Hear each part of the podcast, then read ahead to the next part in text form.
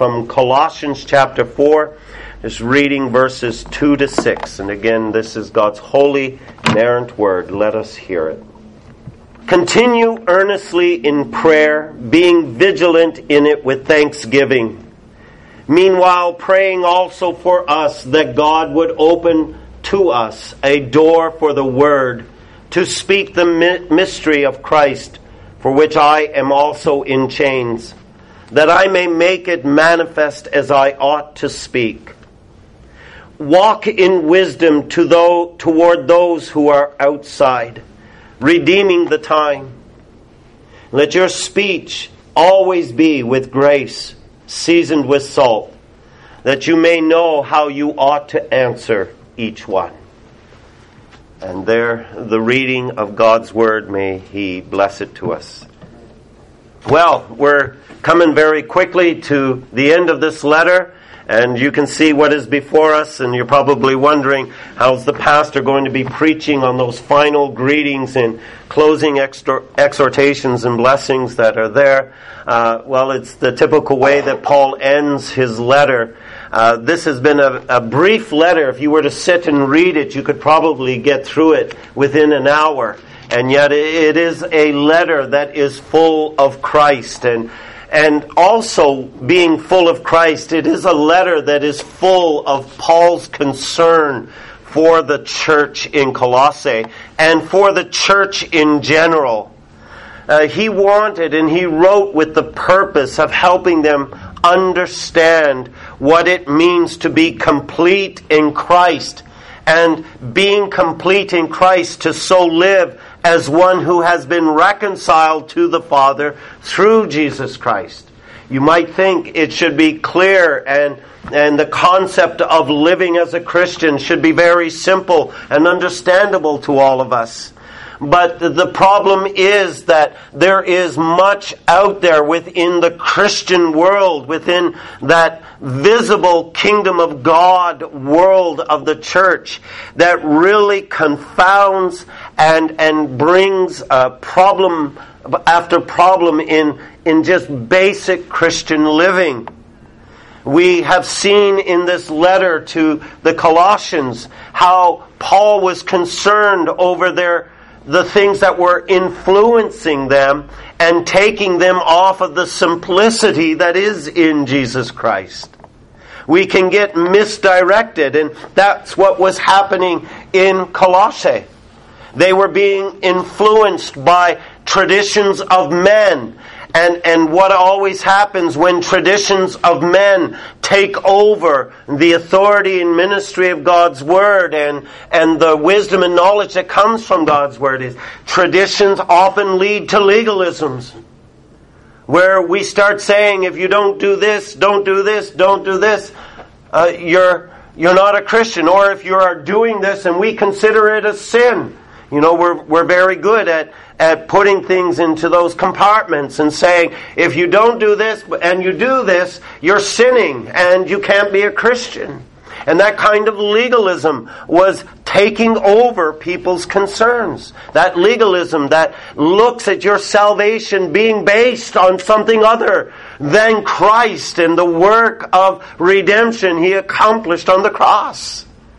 And as soon as you start down that path, it, it, becomes an endless list of do's and don'ts. And that was happening there.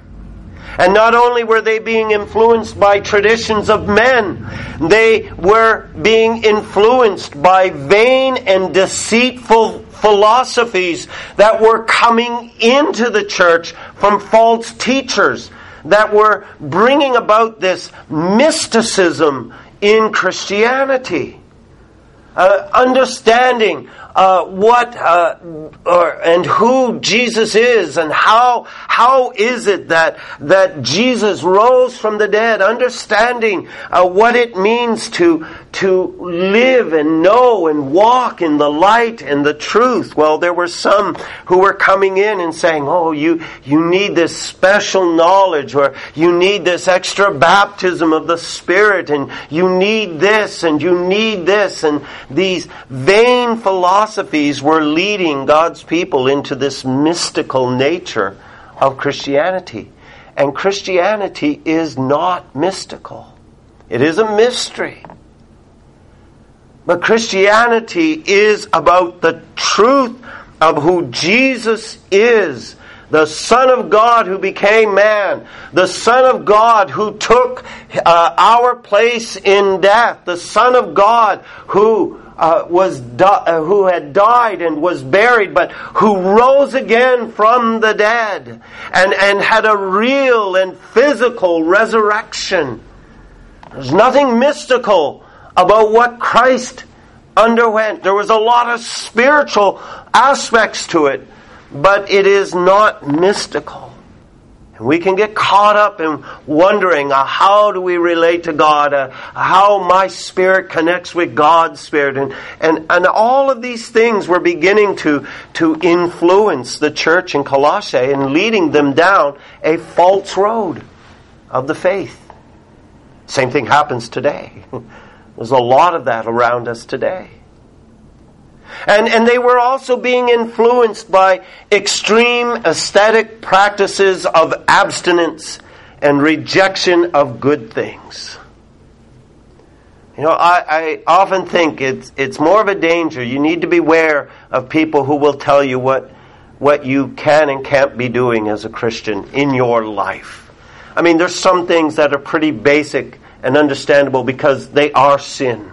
Uh, you know, we, we talk about things like immoral movies and, and what's on television and, and what's on the internet and all of that. And, uh, but you'll get those who will come along and say because that immorality exists in that realm, that computers are sinful and Christians shouldn't have them. Uh, we went through that in our generation. It was if you're a Christian, you really shouldn't have a television in your home. And, and, but the practices were even more extreme in their day, and refraining from things that God had given to be enjoyed. You know that checklist: Christians should not smoke, swear, or drink. Well, perhaps some shouldn't. uh, you know, uh, smoking and, and, and drinking. You know, uh, but to label that as the asceticism that everyone must practice. You must wear dresses to church. You must come in, in this manner to uh, issues of life. You know, you have all of these practices that were building up in the church. And for them, it had a lot to do with, meats that you ate and, and uh, eating and drinking with, with people that weren't of the faith. And they were coming along and saying Christians shouldn't be doing these things. And that kind of moralism takes over the life. And what happens with all of this is, again, the simplicity of Christ gets lost. Understanding who Jesus is, what he has done to bring you salvation, and how your your salvation and your life is now hidden in Christ. The very simplicity of Christianity was being lost for these things. Common sense Christianity was abandoned uh, for the sake of extreme things. And what Paul has done, and, and, and bringing us to this place where in verse 5 we see that, that imperative walk in wisdom toward those who are outside. What Paul has done in chapters 3 and up to this point is he wants you to see, dear Christians, that each one of you are a work in progress. That the work of Christ's redemption, it's a reality that you now stand in. If Christ has redeemed you, you are saved. If, if you have believed in Jesus Christ and knowing that, that His death on the cross was a substitutionary death for you, where He has, has taken away that judgment and penalty for your sins that you deserve and, and has brought about the mercy of God where you are forgiven of your sins and accepted by God. If you have been justified in Jesus Christ, you are saved. And the reality of your life now is one of growing in that knowledge of His saving mercies. It's one of being sanctified. Where you are learning, as Paul said in, in chapter 3, where you are learning what it is to be renewed in the image of Christ. What it is to live in Christ, where you are putting off sinful tendencies within your heart and putting on that new life that is found in Christ. It's basic 101 Christianity. And, and, he summarizes that here by saying you, you need to walk in wisdom, and you need to walk in wisdom to those who are on the outside. I mean, the world may see the extremities of asceticism that you practice. They may see your abstinence, but that doesn't mean that they're seeing Christ. All it means is that they're, they're seeing that you are changing your life in some moralistic way. now, there's a greater wisdom that, that is to be exercised in how you present Christianity to those who are outside. And it's very basic. As he has already said in chapter 3 be kind and loving to one another in the church. That should be basic, shouldn't it? It's hard to do, though, sometimes, isn't it? But that's basic. Be kind and loving to each other in the church. We've covered these things, and uh, you'll see as I summarize them why, why we're coming to this point. Honor Christ in whatever you do. Give it to Christ. You know, you're, you're, you're to do everything to the name of Jesus. Well, well, let it be clear you're, you're serving Christ. Let your home be a light of truth your religion isn't a Sunday only religion. It's a religion of life that people should be able to see your kind and loving attitudes and honoring of Christ in your homes. Be obedient to authority, and kind to those who you serve. I think the, the key word that you're hearing through all of that is, is kindness. It is something that ought to just exude from the life of a believer because we see how kind and good God has been to us in His Son. And it's being reflected in our lives. And, and, so Paul brings us to the summary of, of this being renewed in the image of Christ and walking in wisdom before the unbelieving world. His, his point here being is you need to learn to be kind to people in general. And if people ask you why you're so kind, it's because God in Christ has been kind to me. You see, it's basic Christianity, isn't it? Walk in wisdom toward those who are outside. And while there's always an element of Christianity that is offensive to the world, and we can do nothing about that, I, I do know and I do see that the most offensive thing about Christianity is the exclusivity of Jesus Christ and the gospel. There is no other way to be saved.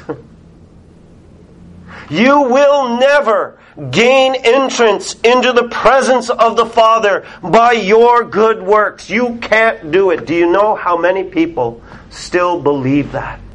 It's one of the greatest lies that Satan has set upon the heart of man. You will know good from evil, and you will be able to live your life in a way of goodness that God will be pleased with you. Don't worry about death. And many people walk in that way. And many people believe themselves to be all right with God because they're not an axe murderer or Hitler. Well, that's something to be compared to, isn't it? but people talk that way.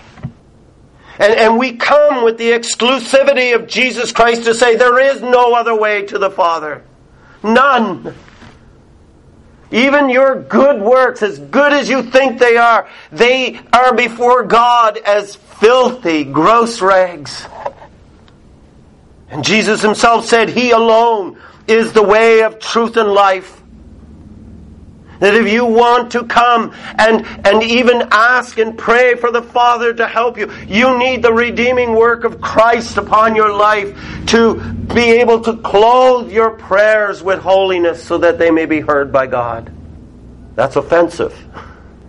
And we understand that will always be offensive to the world around us. Because it says to these people, You are not good. But while the exclusivity of Christ and the gospel are offensive to the world, what Paul is getting at here when he says, walk in wisdom toward those who are outside, he is saying, don't you make the Christian life offensive by unwise conduct. That's his point. As one commentator said this the attractive nature of Christianity should be wisely exhibited before the world. Uh, the word that's often used today is winsome, but I, I, I like how he puts it here. He says the attractive nature of Christianity. Because we don't always get it right. But, but we can display that nature of Christianity when we understand the simplicity of Jesus Christ, what he has done in redeeming us. The commentator goes on to say, in, in respect of this, that the life and practice of those within the church is what they especially look at and learn from. And the question comes to us is that what are they looking at? What are they seeing? What are they learning from us in respect of the Christian faith? And Paul's point here in, in dealing with this wise walk that we are called to. It's not just about abstaining from things that we consider to be sin or abstaining from sins that would disgrace the gospel. His point here is we are to be actively adorning the doctrine of our God with kindness, with generosity, with love, with wise, patient truth. It sounds simple, but as always, when we're told to do these things, we understand why we're being told to do these things is because we do get it wrong.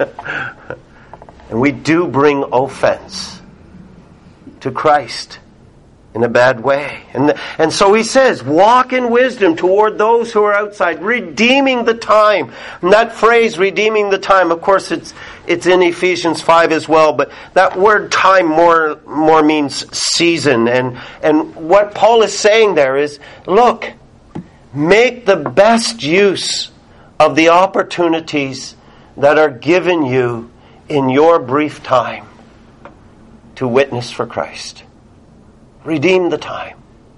And so, how do you walk in wisdom? Well, the first thing that we see Paul focusing on here again is praying. It always begins with praying. Praying. And as you see him in, in verse 2, he, he says, continue earnestly in prayer. Keep at it. And one of the things that you need to, to be aware of when, when it comes to walking in wisdom is you need to be aware of the weakness of your flesh. Because you, you read what he says there about continuing earnestly in prayer. He, he connects it with a, a vigilance, a, a vigilance, sorry, uh, in it with thanksgiving. It, it, there's this awareness that we must be vigilant when we are praying before God, understanding the nature and weakness of the flesh. That word vigilant is the same word that Jesus uses in Matthew 26, 41 when he said to the disciples, Peter, James, and John, he says, come and watch with me. And, and he wanted them to, to be with him, praying earnestly for him, because as we heard this morning, that hour of darkness had now met Christ and he needed strength and he needed, even in his own flesh, that encouragement from God to continue on, to be obedient to the will of God. And he looks at his disciples and he says, Come and watch with me, come and be vigilant with me. And how vigilant were they? Jesus comes back and finds them sleeping. And he speaks to Peter directly, the one who said, I won't forsake you, Lord. Could you not watch with me one hour? Watch and pray, lest you fall into temptation. Because what? The flesh is weak. The spirit may be willing, the flesh is weak. And by the flesh, he's not just talking the physical body. He's talking about those passions and those desires and, and, and what uh, fuels us in our lives. And there is a weakness within us. And Jesus warned the apostles about the need for watchful prayer, of guarding against the temptations of the flesh. And my friends, that, that is something very much that, that we need to be wise about, especially in our conduct to those who are outside of the kingdom of God.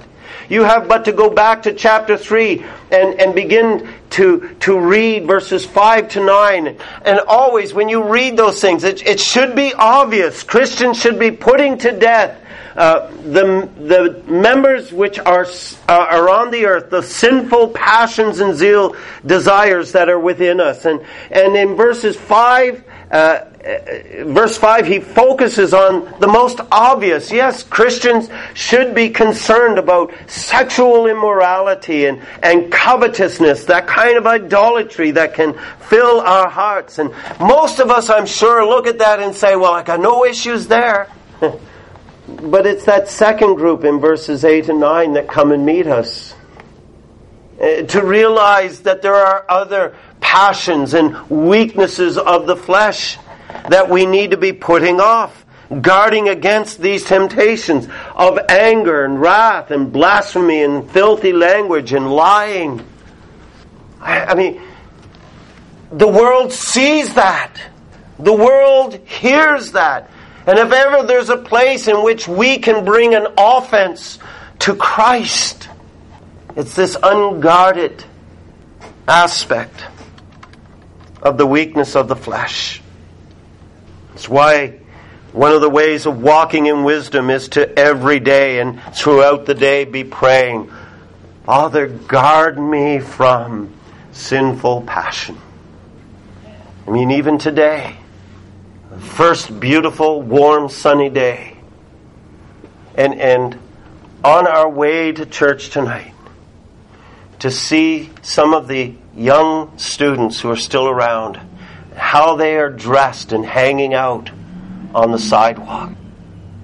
You, you see that, and, and immediately you need to be praying Father, guard my eyes, guard the passions of my heart. Or even just driving to church. And you get cut off.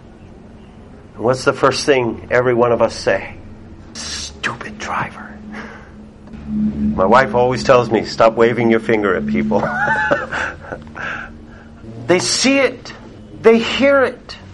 And, and why do we need to pray earnestly? Is because our flesh is weak. We can be like the disciples, earnest to be vigilant with our Lord, but falling asleep when we should be praying. And he says, with your prayers as well, not only to be watching, but to fill your prayers with what?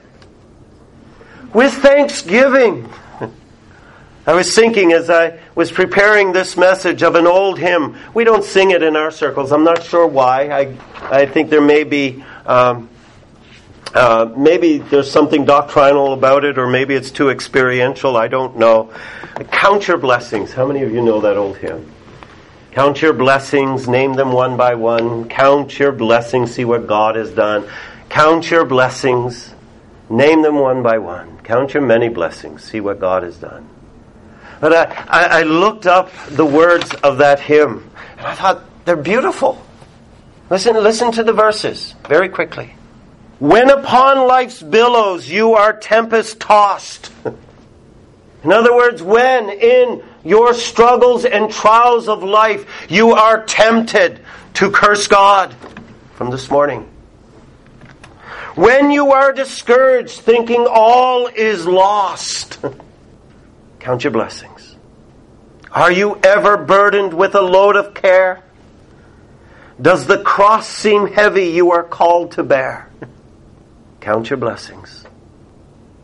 And so, amid the conflict, whether great or small, do not be discouraged. God is over all. It, it sounds theologically correct. it's very experiential, but what it's saying is thank God. Give thanks to God because you are living your life in the presence of God. He is directing your life and your steps with wisdom. Do you believe that? I mean, we all, I think here, all have memorized Proverbs 3, 5, and 6. Do not trust in your own heart. Uh, I look. I forgot how it goes. I, I do know it says, "Lean not upon your own understanding, but acknowledge God in all your ways, and He will direct your steps." But don't trust your heart. Don't trust your heart. You're living life in the providence of God. And you have many blessings. Can you name them? Can you count them? And in doing so, be able to say, Thank you, God. And guard what you count. Because it's not material blessings that are most blessed in your life. We heard this morning that in a single day, everything that made Job's life look wonderful and blessed by God was taken away. And what was he left with? He was left with the things that are eternal. We can be like the Pharisee in Luke 18. I'll turn there because I'll mess it up if I if I don't. But here are two men who went to the temple to what? To pray. And one was praying thankfully to the Lord, but look and listen to how he prayed. And again, this is part of this walking in wisdom. He prayed, Oh, I thank you, God, that I am not like other men. I like the words that come right before that. It doesn't say he was praying to God. What does it say? He was praying with himself. And I thank you, God, that I am not like other men, extortioners, unjust, adulterers, or even as this tax collector. I fast twice a week. I give tithes of all that I possess. Wonderful I am, O God. Thank you for such a blessed life that I can live. Now, the real wisdom in thanksgiving and the real wisdom in counting your blessings is being like that tax collector who stood before God and just said, God be merciful. I'm a sinner. I don't deserve anything. Everything I have is a blessing from you. God, I want to bless you from my soul for forgiveness, for redeeming me for healing me, for crowning me with your mercy and with life. You see how such a, a prayer attitude, as it, as it warms our own hearts, becomes evident to those around us. How can you walk in thanksgiving when this has happened to you? You, you know, the things that happen to, to Job, just taking that man's experience, are things that happen to people all the time. But what was Job's countenance? The Lord gave, the Lord took away. Blessed be the name of the Lord. And the world will hear that and the world will see that and they, they will not comprehend the wisdom that brings forth such thanksgiving in prayer. But they will question it. There's no offense to God in that. So you see, Paul, there's more he says there about prayer uh, as well. Uh, uh, gospel ministry, praying that doors would be open, praying that we may speak the mystery of Christ, witnessing his gospel in a clear and simple way. But there is a wisdom that comes and meets us in how we present our faith to the world around us. And it begins with prayer, vigilant, thanksgiving prayer. And then it moves, secondly, to speaking. And look what Paul says in verse 6 Walk in wisdom toward those who are outside, redeeming the time. And one of the greatest things, my friends, you need to redeem is your speech. it always comes back to the mouth, doesn't it? with God. Let your speech always be with grace, seasoned with salt. We heard from Proverbs 10, 31 and 32 about the mouth of the righteous and the lips of the righteous. The mouth of the righteous brings forth wisdom. The lips of the righteous know what is acceptable. And, and, and this is, this is wisdom. I remember someone saying this and I, I I heard it as well too. It's, it's always stood out in, in the movie uh, Anne of Green Gables when uh, uh, the mother, uh, what's her name? Marilla. Marilla. When she says to Anne, Do you always have to talk? and she said, Oh, if you only knew all the things that were running through my mind that I don't say. And, and, in light of that, I've always heard someone say, you know, just because something is going through your mind doesn't mean it has to come out of your mouth. Oh, how unguarded we are with our speech. And Paul is saying the same thing that Solomon said. Your mouth is to bring forth wisdom and, and to speak what is acceptable. And that's why he says, let it always, not partially, not sometimes, let it always be with grace. What is grace? Kindness and goodness to the undeserving. Let your speech be kind and good, even to the undeserving. Not hostile, not sarcastic. I tell you, and I say this as a rebuke to the church in general. I am shocked at the level of sarcasm that flows from Christians on the internet. It is harsh and unkind, and the world sees it not disrespectful, not insensitive, but seasoned with salt. There is a flavor of Christ in your speech. And that's what we're called to. Proverbs 18:21 says death and life are in the power of the tongue. wow. And Paul has this in that context of us bringing the gospel to the unbeliever. And, and if I could paraphrase, he's saying, What do they taste from you? We have an incident, it's, it's in our past.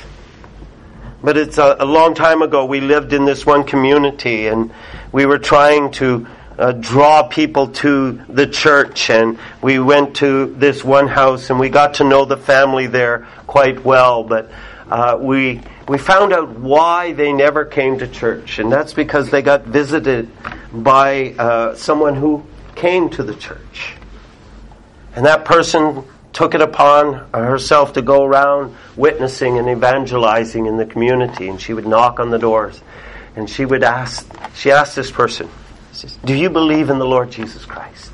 No. Well, you're going to hell. And she left it there. She spoke the truth. but there was no grace or salt to those words. And what the unbeliever tasted was simply hatred. You see, these words, it's about a wisdom that we exercise before this world. And remembering, remembering that simplicity of the gospel spoken in John 3:16. We know that well. You know the next verse? For God did not send his son into the world to condemn the world, but to save. We forget that, don't we? And that brings us to the third point that Paul addresses there in verse 6, and that is knowing. Knowing. There is a wisdom of knowing the people that we are speaking to. Know how you ought to answer each one. And, and there is a wisdom here. This, this means you getting to know people, where they are in life, how they are responding to life circumstances, how opposed they are to God and answering them in gracious, salty ways that brings a flavor of the gospel to meet them in their circumstances. I don't have time to unpack it, but Proverbs 26, 4 and 5, where it says, Do not answer a fool according to his folly, lest you be like him. Answer a fool according to his folly, lest he be wise in his own eyes. It doesn't mean to simply ignore and cast off the foolish man. It is meaning to know and recognize how they are living in the foolishness of their unbelief and meeting them there. You think how Jesus answered Judas versus Peter. Did Ju- Judas experience the love of Christ? Yes. John 13 begins with Jesus and his disciples. He knew his disciples, and what does it say? He loved them to the end. And Judas was part of that. He was a friend to Judas, a friend of sinners even though this man would betray him. But he spoke harshly to Peter.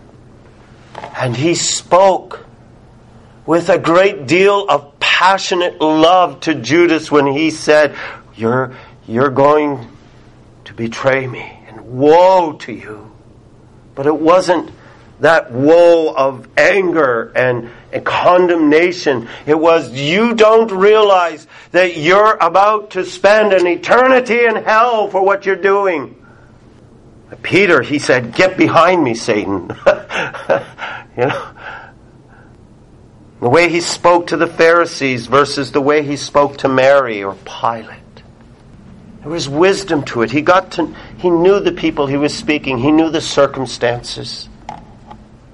And yet it can be said of our Lord this very thing that he was always gracious. He never sinned with his words. My friends, that's the image that we are being conformed to. We're not there yet. We are called to walk in wisdom and to acknowledge this, this glorious truth. This is what we are being redeemed in. And may in that wisdom, may we be praying and speaking and knowing that we don't bring offense to Christ and His gospel. Let's pray.